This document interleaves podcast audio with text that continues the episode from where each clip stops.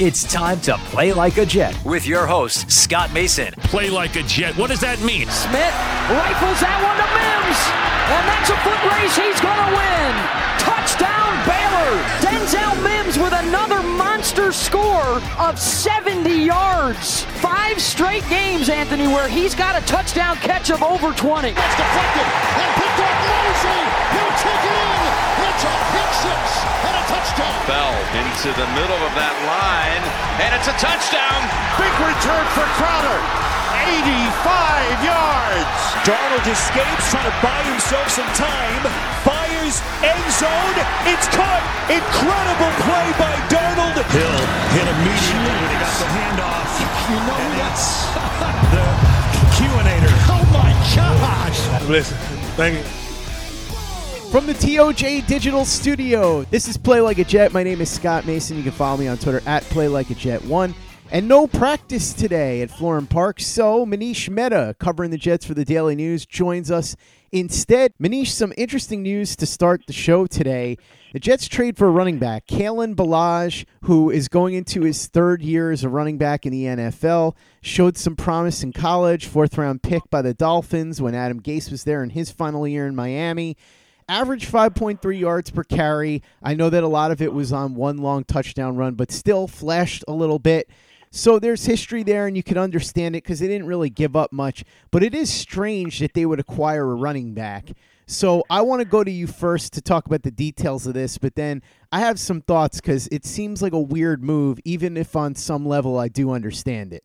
Well, look, obviously Adam Gase is familiar with Ballage because he was a fourth round pick when Gase was the head coach in 2018. Uh, you know, big kid, 6'2", 231. Uh, on paper, it looks like he's got potential. Uh, what's interesting is that, you know, people will point to the 1.8 yards a carry that he had last year. He only had 100 and, I'm sorry, he only had uh, 74 carries. Uh, and then, at least on paper, it looks like he was much better with Gase. 5.3 yards a carry in 2018 as a rookie.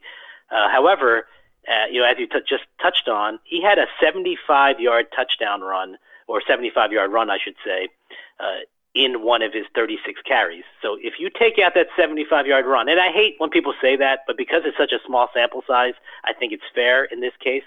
If you take out that 75-yard touchdown run, that 5.3 yards per carry drops all the way down to 3.3 yards to carry. So, uh, look, he's an unproven player at this level. Uh, I think he showed some promise in college. We'll see uh, if that manifests itself with the Jets. But, uh, you know, as you said, the compensation wasn't particularly high. It was a conditional seventh round pick. Uh, I would assume that part of that condition is that he actually has to make the, the week one roster. So uh, if he doesn't make the team and he is let go in the next week or so, uh, perhaps there's no compensation. It, it reminds me of a few years back when the Jets traded Christian Hackenberg to the Raiders, if you remember in the offseason for a conditional seventh round pick. He ultimately was cut a week or so later, and the Jets got that pick back. So uh, perhaps that happens if Ballage doesn't make the team. I don't think the Jets made the trade thinking that Ballage would not make the team. I think they made the trade thinking that this could be a you know quick tryout, if you will, a quick evaluation, and if he sticks, you know they, they're willing to give up that uh, day three pick. Uh, but if he does stick, it raises another question. It's a question I, I'm sure you have an opinion on, Scott.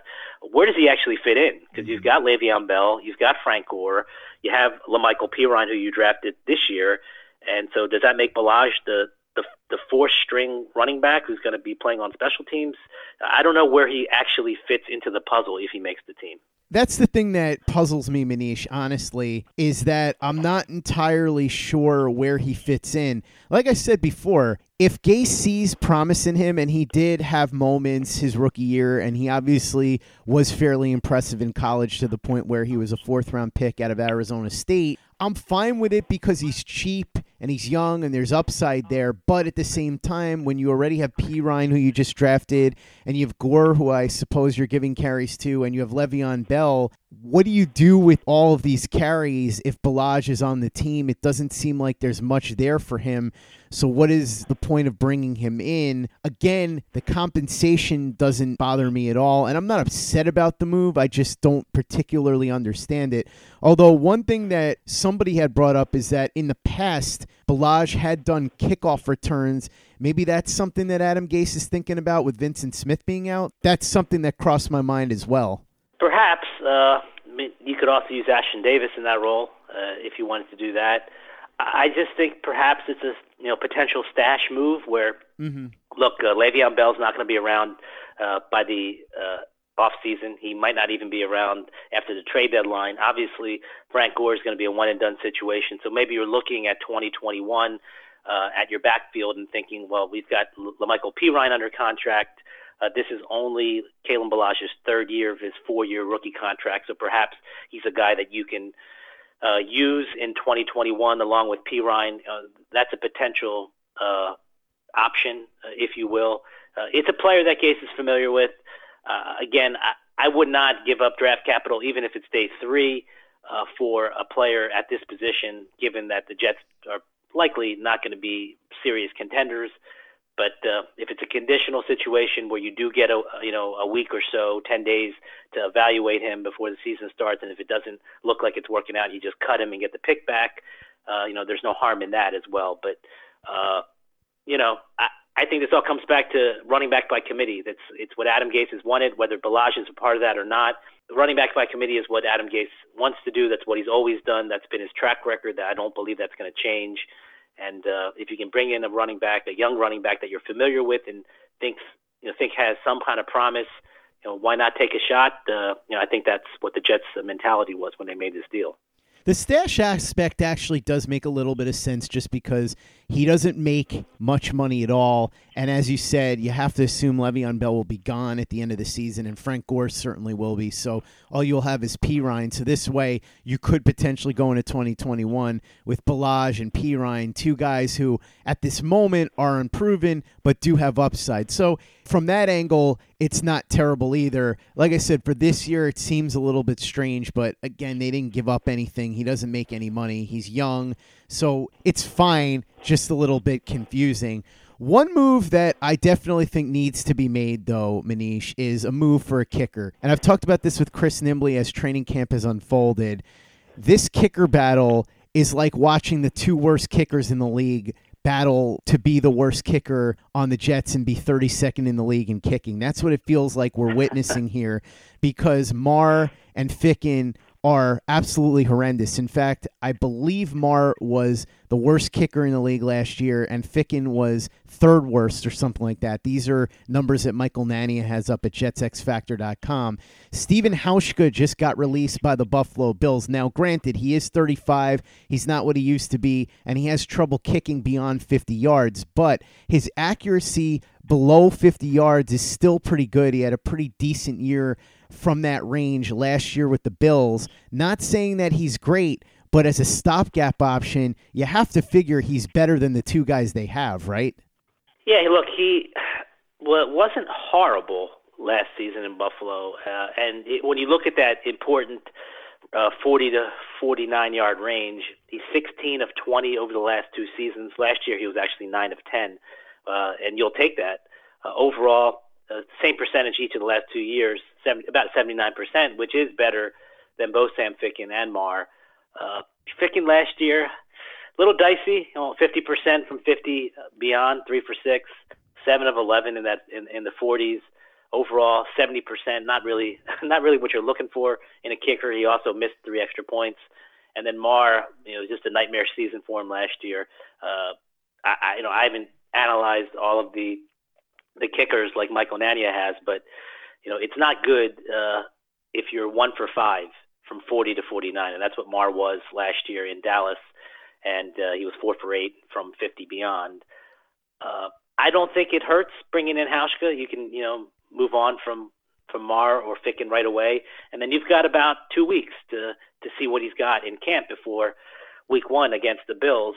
Uh, I, I you know I, I think if you're the Jets, you really have to be uh, exhaustive in your kicking search, given everything that happened last offseason, from uh, from Vedvik to uh, the Catman Catanzaro who retired, you know, to Taylor Bertolet.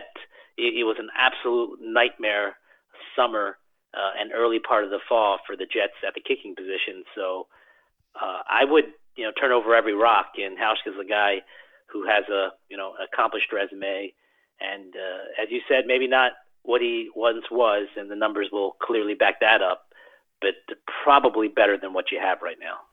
And that's really all that matters at the moment. You got to go and get the best guy you can get because it's not like at the kicker position, you're going out and making some sort of major investment the way that you would go get a young quarterback or a young pass rusher. For now, you just get the best guy that you possibly can for the season and get by, and then you figure out what you're going to do after that. And so Hauschka seems to make sense on paper. Curious to see if the Jets try and bring him in. Manish, a lot of injuries. We know about that.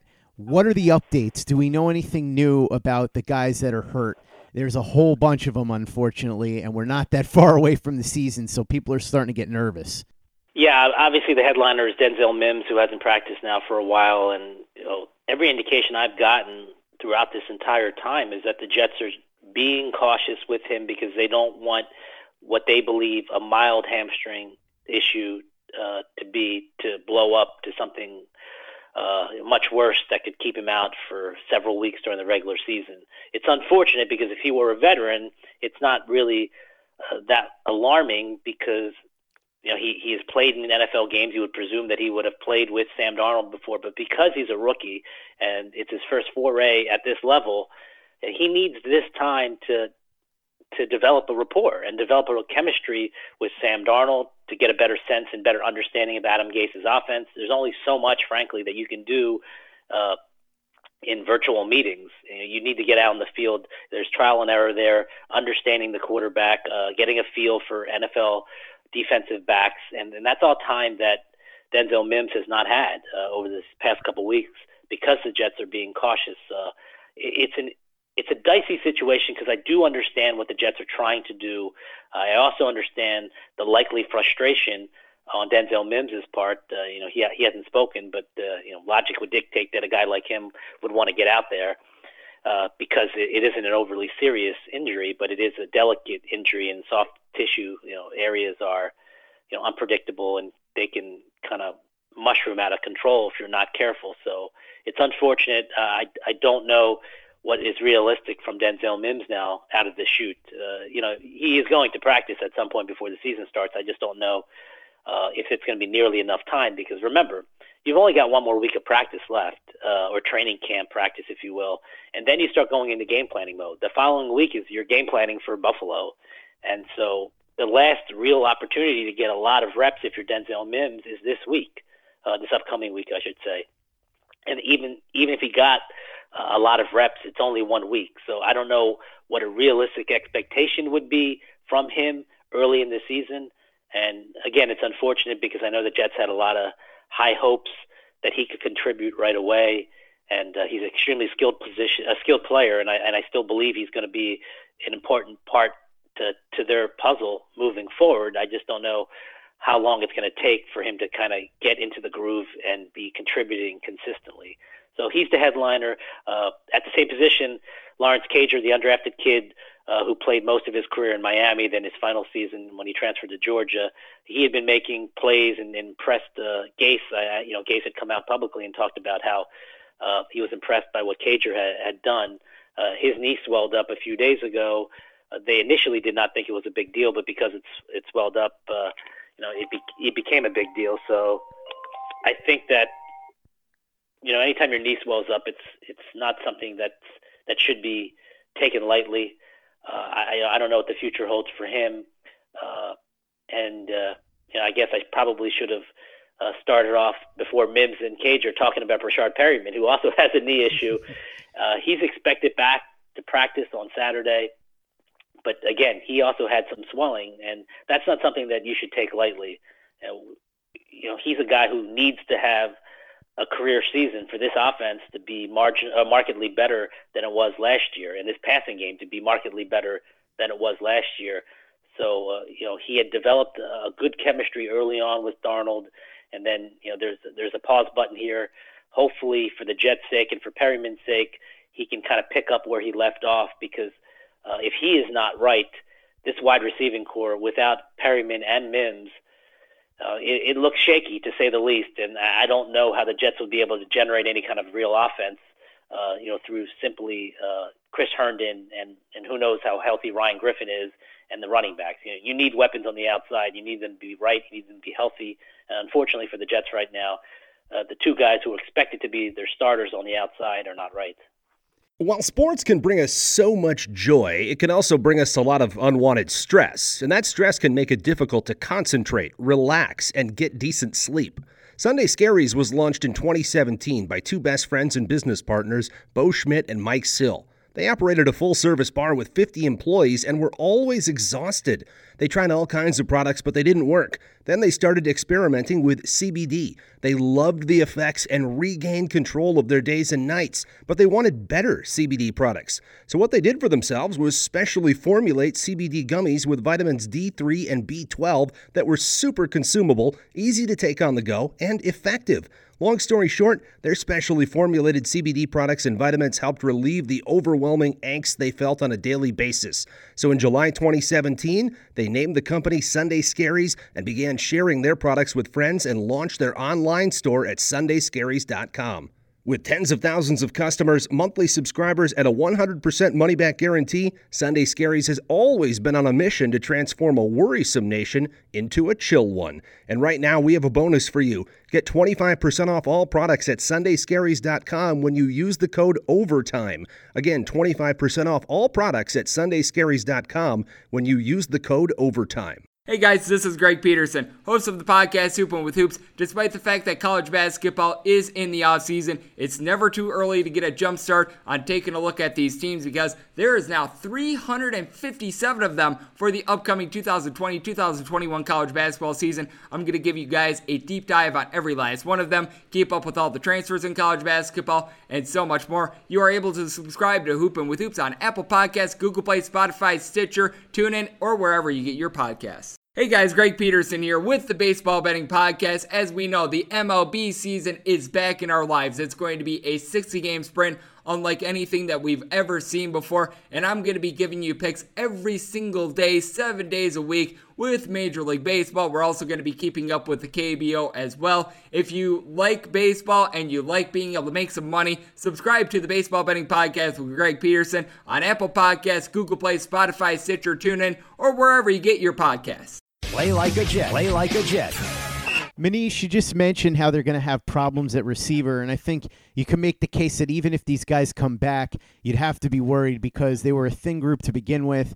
Guys coming off of injuries, even if they're given a clean bill of health, you're going to have to be nervous about them going down again. There's been a lot of talk about the Jets trying to bring in another wide receiver. You hearing any specific names? Well, they brought in Kevin White, who signed recently with the Niners, so he's off the table. Donte Moncrief and DeAndre Tompkins were the two guys who came in about a week or so ago.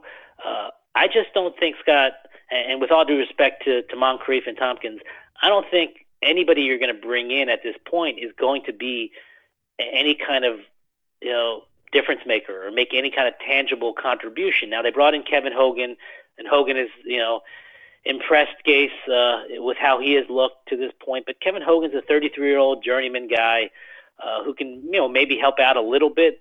But th- th- these aren't move the needle type of players, and and the Jets are in a precarious position because you're not going to find move the needle type of players at this stage. Uh, you you need to find those guys uh, in free agency. You know, you you need to maybe retain one of those guys like Robbie Anderson in free agency, uh, or bring in guys in the draft who might take some time to develop, but ultimately be, can be a part of your future. Now, right now, you're just trying to plug holes for the now. Because if Kevin Hogan, you know, catches a few passes here and there, uh, he's obviously not part of the future. But I don't think he's going to be any kind of real difference maker for this offense. I think he can help a little bit. Uh, and if they bring in another guy, whether it's Moncrief, Tompkins, or another veteran, uh, how much of a difference is that guy going to make? We're talking about two weeks before week one of the regular season. I just don't think it's realistic to expect miracles at that position. And, uh, you know, look, the, the Jets decided to take this path in the offseason. They could have brought in other receivers. You and I have talked about that, whether it was re signing Robbie Anderson, drafting other wide receivers. Uh, and again, if you draft another wide receiver, he's probably not going to be a star right out of the chute, but at least you can you know, hang your hat on the guy being a part of the future. Right now, the Jets are in a very difficult spot at the wide receiver position because the only player that has a future, uh, you know, beyond even one season is Denzel Mims. He's got a four-year rookie contract. Jamison Crowder is on a three-year deal, the second of a three-year deal, so he is under contract under 2021. But you need more at that spot. You need more to help out your young quarterback in Darnold.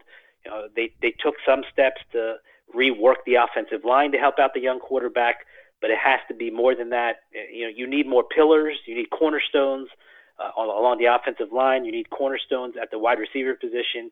You need more pieces to help Sam Darnold. And I know you can't do that all in one season, so it's not fair to expect miracles from Joe Douglas in one season, but I do think that uh, more could have been done to help out the young quarterback in the offseason. Manish, I think you've got Stanford on your brain because you said Kevin Hogan multiple times instead of Chris Hogan.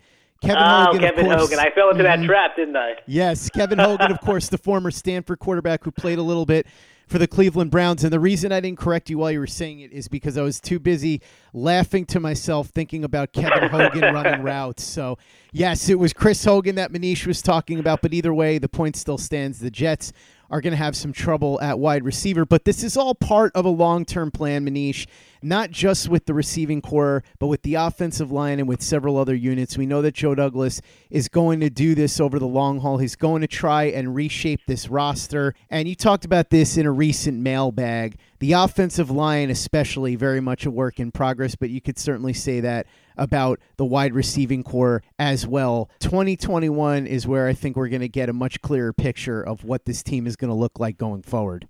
Yeah, I, I think that when you look at the line, it's new, and there's always excitement in the new, in anything, offensive line, in life. Uh, people like the new, right? Because it's mm-hmm. it, it's uh, the new is full of promise. It's it's full of potential. Uh, but I think if you're looking at this realistically, I know that Joe Douglas is looking at this realistically. You know, he signed a lot of these guys to one-year contracts or de facto one-year contracts. They're essentially one-year auditions for George Fant at right tackle, for Greg Van Roten at right guard. Uh, even though Alex Lewis was on the team last year, he's essentially on a one-year deal at left guard.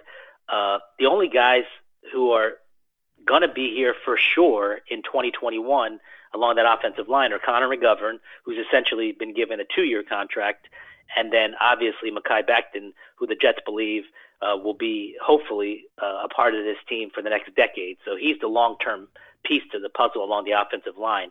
So you could realistically look at two or perhaps even three new starters along the offensive line next year.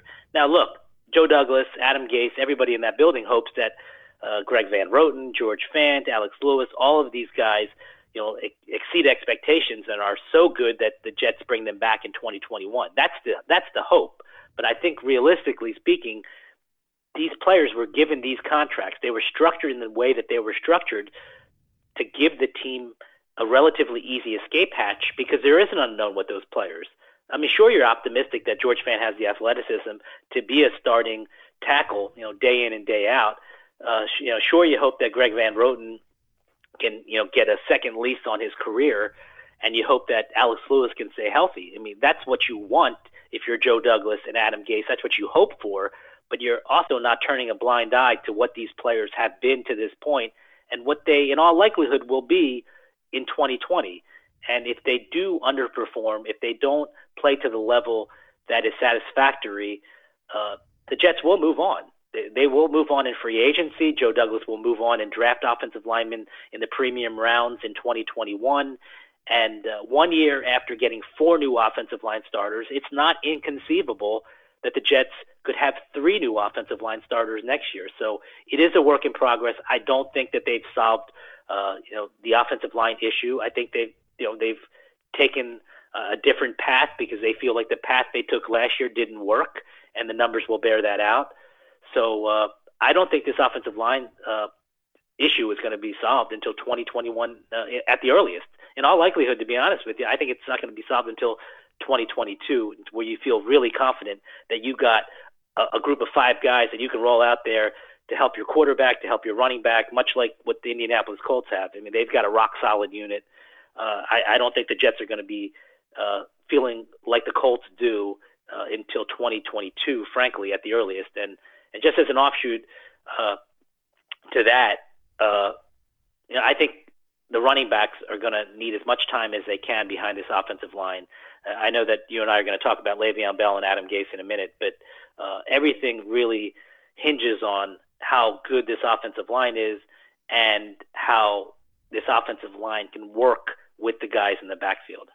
No question, this is a marathon, not a sprint. I think we all knew it we all get impatient at points because it's been a long time since the Jets have been in the playoff hunt. 2015, the last time they were even really in the discussion, and they haven't been to the playoffs in just about 10 years. So we get a little antsy, but we all knew that the long term plan for Joe Douglas was to sort of slowly tear this down and rebuild it in his image. We're going to find out if it works, fingers crossed, but I do like a lot of the moves that he's made early on. So hopefully he can continue to build this roster up in his image.